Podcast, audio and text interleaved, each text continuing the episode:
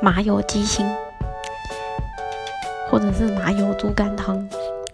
因为在国外内脏很少人会吃所以麻油类型再加上内脏是我觉得最能代表台湾本地的小吃。而且麻油类型的东西做起来都有一种家里面的阿嬷味不知道为什么但就是非常非常的香非常好吃。所以我觉得这个东西才是最能代表台湾的美食。